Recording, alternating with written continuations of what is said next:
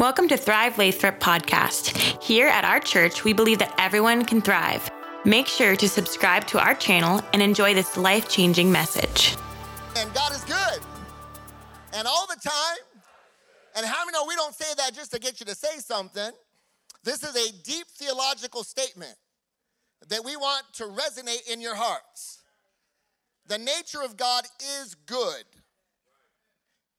and he's good all the time. He doesn't change. Amen.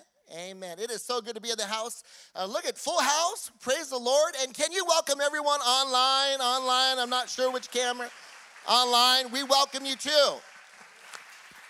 And we are glad that you are worshiping with us as well. Amen. Are you ready for the word? Amen. Would you please stand for the reading of God's word this morning? And we'll be going to two passages of scripture. First, Ecclesiastes chapter 3, and then we will turn to Psalm 90, verse 12. Ecclesiastes chapter 3, then Psalm 90, verse 12. Continuing the legacy series, someone say, Leave a message. You remember the old, yeah, well, do you remember the old answering machines? Or are you just a bunch of kids? How many remember the rotary phone before there was even an answer machine? Come on, somebody. How many remember when you get to the second to last number and you mess up? You know what I'm talking about? You have to start all over. It's like you were a, a bank robber every time we're doing a code, you know, don't want to mess up. Um, but God wants you to leave a message with your life. And that's what we're talking about here legacy. And today's message will focus on a godly legacy requires making the most of your time. Someone say, My time. Ecclesiastes chapter 3, verses 1 through 8. There is a what? There's a time for everything and a season for every activity under the heavens. A time to be born and a time to die. A time to plant and a time to uproot a time to kill and a time to heal, a time to tear down and a time to build, a time to weep and a time to laugh, a time to mourn and a time to what? Get down. It's my version. It's from La Puente, it's from where I grew up. Verse 5 is actually, to me, to me, verse 5 is one of the most insightful texts there's a time to scatter stones and a time to gather them, a time to embrace and a time to refrain from embracing, a time to search and a time to give up, a time to keep and a time to throw away, a time to tear and a time to mend, a time to be silent and a time to speak, a time to love and a time to hate, a time for war and a time for peace. Psalm 90, verse 12 the psalmist writes, Teach us to what? Number our days. Why? So that we may gain a heart of Heavenly Father, we come to you thankful for the fellowship of the saints, the power of community, Lord, the ministry of your Holy Spirit, and the efficaciousness, the, the benefit of your word. And Lord, I pray that we would we would be caused by you to rise above the status quo. As everyone else, Lord, runs around scurrying like mice looking for a bit of bread here or a bit of cheese there, then, Lord, you would elevate us to have an eternal perspective. Lord, so often we neglect to pray for wisdom. God, how we need wisdom.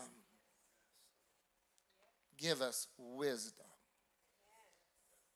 We love you in Jesus' name. Amen. Amen. Amen. You may be seated today.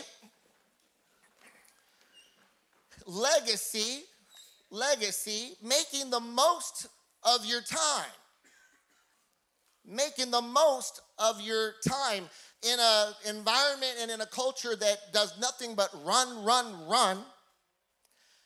God wants us to slow down. I want to remind you that the clock of Scripture is not a fast food franchise, it's not a microwave time clock. The clock of Scripture was the clock of a farmer, the clock of agriculture.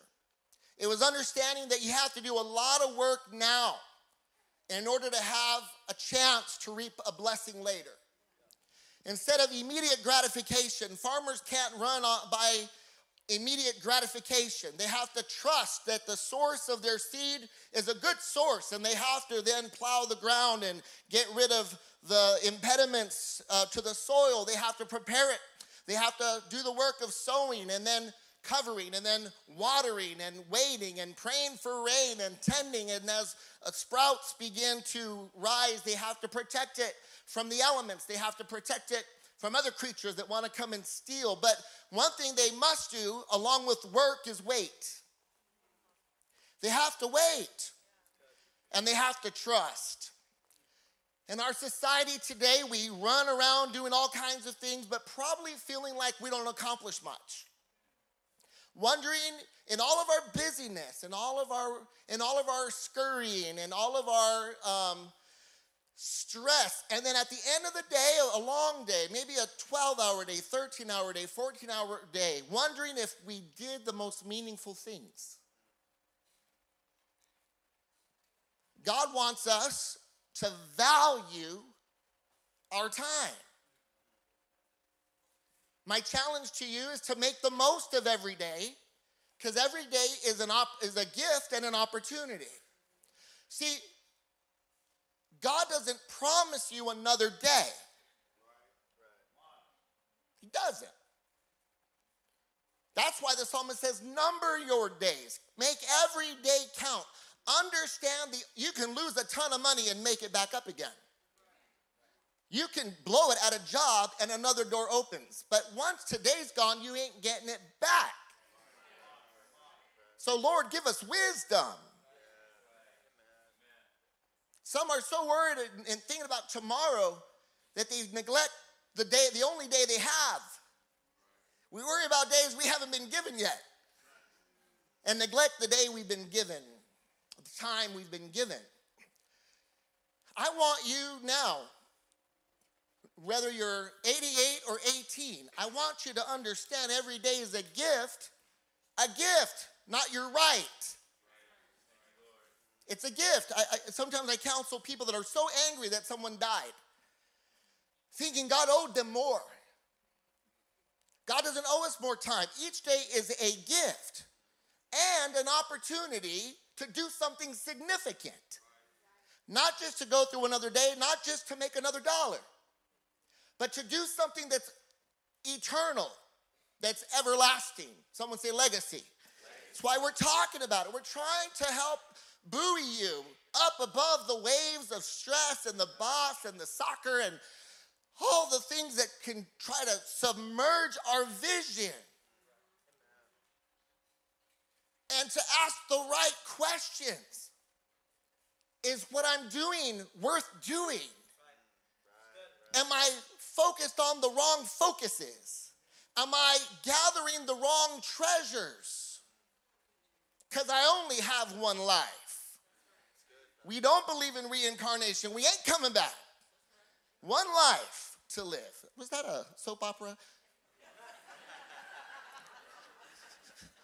All the oaks are laughing. No, just kidding, just kidding. I'm just kidding. I'm just kidding. Calm down. Okay. You know, um, I love the scripture. Do you love the Bible? okay. You know one reason why I love the Bible?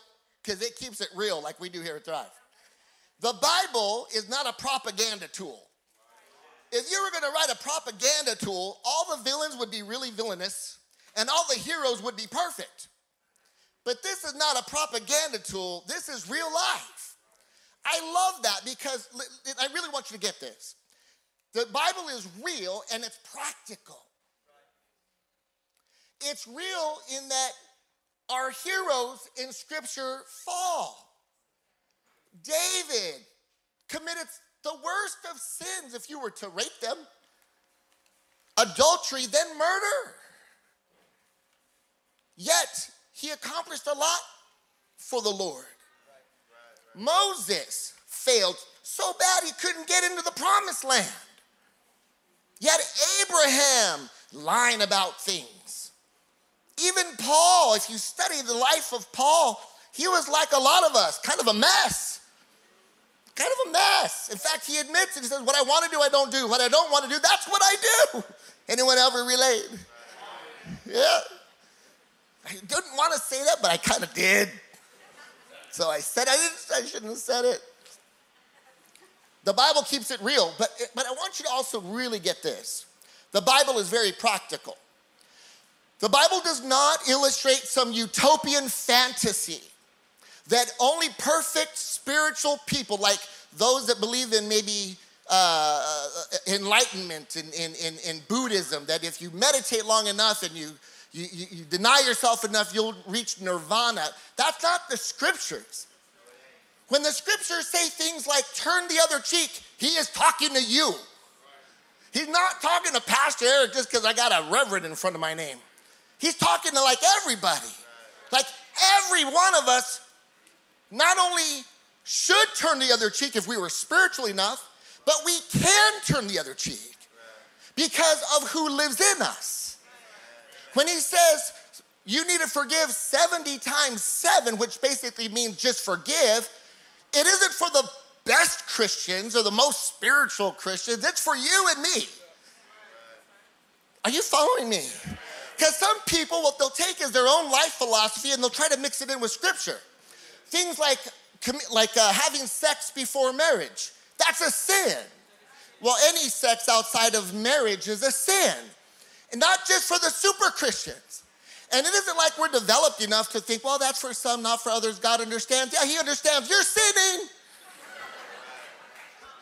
Just, he understands. He ain't confused at all. He's not the one confused. So, so, it, but it isn't like only super Christians can stay faithful. No, it's it's not, not not like it's not easy to mess up in a thousand ways. It's it's super easy. Can I get a witness? Well, you're quick to agree with me. Yes, it is. yes, we're all coming to the altar today. No, it is. It's like super easy to do the wrong thing, but it doesn't mean that we have to do the wrong thing. See, what salvation means is a new life and a new, a new life from God in us that enlivens us. We're born again, right? So, these truths of Scripture is meant to be the way that we live. And this is why. See, this is, are you okay? All right. This is why. Some people don't like the expectations of Scripture, they fight against it whatever it is. It could be whatever it is. But what we fail to recognize is that the Creator knows best how the creation should go about living. It's like the designer knows, knows how it's best we operate. It's really better that you forgive every time. It's really better for you. It's better for his creation. It it may not make a bit of difference for the person that hurt you, but it's better for you that you forgive. Are you following me? It's better that you do not have sex before marriage. It's better that you get married and then go for it. hey, kids' church is over there. I didn't tell you to bring your kids in here. And the Lord said, Be fruitful and multiply. It's biblical. I got an amen over there. I got an amen. So, but he knows that like that, that precious relationship is protected and is honored in the confines, yes, the confines of marriage. He knows how we work best. So instead of like fighting him, we need to get with the program. Right? What I love about it is that is that the, the, the scriptures we read and the sermons that we preach are not for, you know, some spiritual elite. Everyone can thrive. Everyone can thrive. So I want to talk to you today about just a few principles I think are crucial for us making the most of our time. Number one is time is made up of seasons. Someone say seasons. And each one of them is important. You're not who you were and you're not who you're going to be. We had four children. I love my kids. And each and, and we've had a journey, right, babe? Right. right yeah. I'm 49, Lori's still 25. I got a lot of miles on me. How come you're looking so good? Looking pretty good. Looking pretty good. I remember when Canaan was born, my oldest, Canaan was a boy. Canaan, he was born.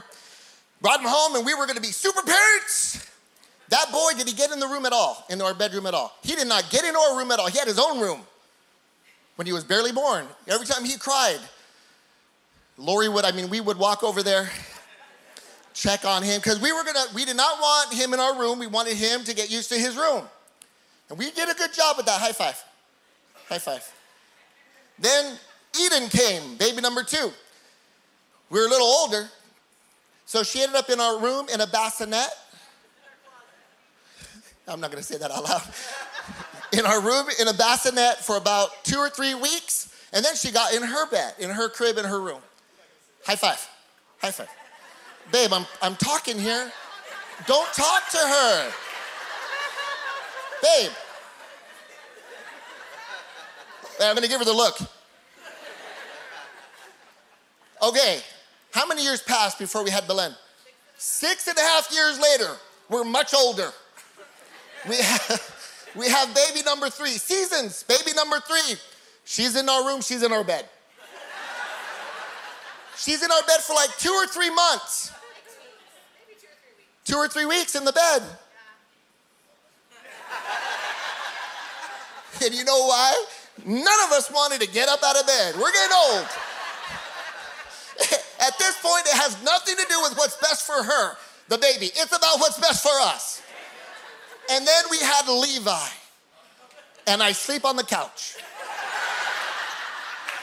He lays in my bed like he owns the place. I'm like, get your own house. Seasons. Someone say seasons. How many you feeling me a little bit, right? You're like, you're like, I'm gonna go play basketball. Oh no, I'm not. I'm not gonna go play basketball. I was telling someone the other day, I hurt myself getting out of the recliner.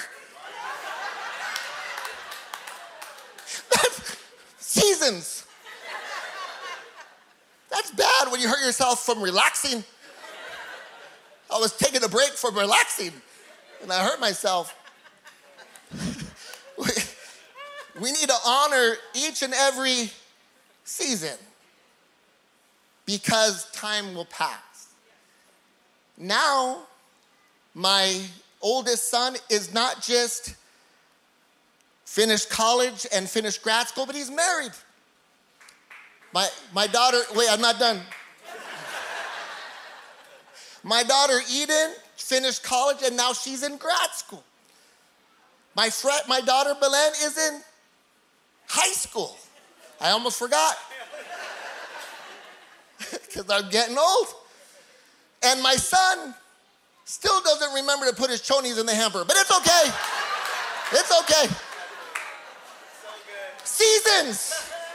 Seasons. I love it. Let me tell you, time is gonna pass. Someone say it'll pass. It'll pass. The hard seasons, they pass too. The hurt, the, sign, the times of hurt, they'll pass. When you are most afflicted, it'll pass. I want you to understand seasons because the good seasons, they change. And I love my kids and I love seeing them get older. It's, it's good too. They don't have to stay little, and they do have to move out. It's good in its own way, but it changes. The good times, the good times change, they pass, turn into different kinds of seasons. And, and bad seasons change too. And let me, tell, let me fire a warning shot over any troubled heart. You might be feeling really down. You might be feeling really discouraged. You might be feeling like you owe it to yourself to just do what you want. Because it doesn't seem like anyone cares, paying attention, helping even God.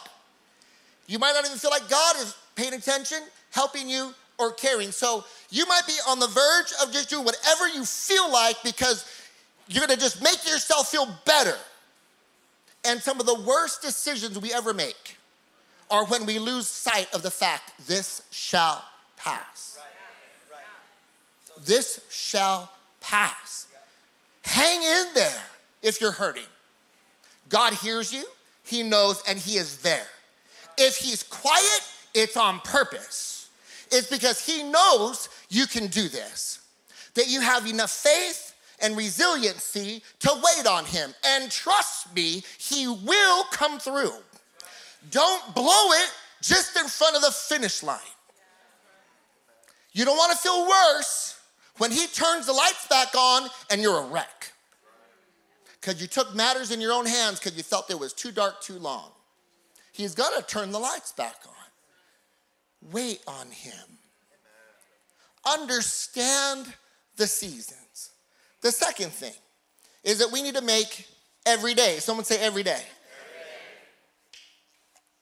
Make every day count. Psalm 90, verse 12. Read it with me. Teach us to number our days that we may gain a heart of wisdom. When I was in Bible college, I read a book by John Maxwell. It was a leadership book. And I remember reading something, he's into sports, and he compared life to like a football game. And uh, this is pretty cool. He said, when you're in your 20s, when you're in your 20s, it's like warm ups before the game. You're just learning, you're just, you're figuring things out, you're learning, you're growing. When you're in your 30s, it's the first quarter. When you get into the 40s, you're in the second quarter. And then he said, when you get to age 50, he recommended that everyone take like a month off, if possible, to get away and think about all the things they had learned and done in their 20s and their 30s and their 40s. Because, like a good football coach at halftime, you can make adjustments and score more points in the second half than in the first half. I'm preaching it. You can score more points. Someone say, Preacher, I'm trying.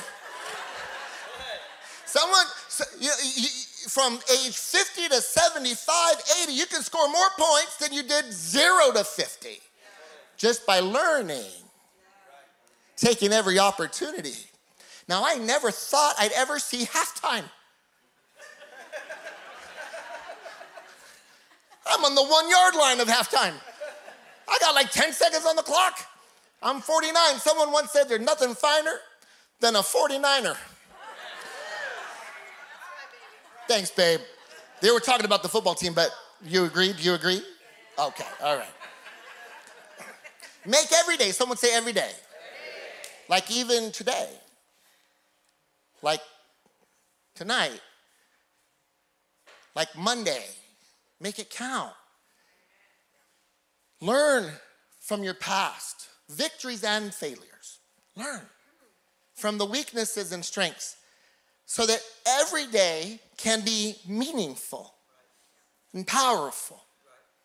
I'm gonna end with this. Number three is that we need to protect our legacy. All of this work, all of this consideration, all of this effort, all of this meditation we need to protect our legacy. Someone say, protect it. See, Ecclesiastes, I've shared this with some of you. Ecclesiastes chapter 5 is, to me, it, it at first, it, well, let me just tell you what it says. It says there's a time to what? Scatter stones and a time to what? And I'm like, what does that mean? And so I did some research and work, and boy, it was so cool because what most what most biblical commentaries will tell you is that this is referring to someone preparing a field. Again, this is an agricultural culture. So, this scattering is when you'd go and you'd buy a field and you got to prepare it, right? You got to prepare it. So, you got to you got to get rid of rid of the stones. I remember working on my uh, in-laws' property up in uh, Brown Valley. They bought a, a house out there, and we're out there getting ready for uh, grass and it was they built a brand new home in this country and we're taking rocks out rocks out and we get to a rock and it looked little till you went down and deeper and was, i was like can you please hire somebody to do this? Biscuits and gravy ain't gonna cut it on this is, this is too big. But we get the rocks out. There's there, there's there's there's work that needs to be done in order then to level out the the area ultimately to sow. See, there, there's three things we got to do. We got to take the stones out, the impediments, and we got to take out the things that are obstacles to the Lord working. We got to apply ourselves. Someone say apply. Got to apply yourself. Like God doesn't just zap you. Like you got to pray. You got to read your Bible. You got to get in a small group. You got to take time to meditate on God's word. You got to take sermons and teachings and ask yourself, how do I apply it? You got to you got to put yourself into this.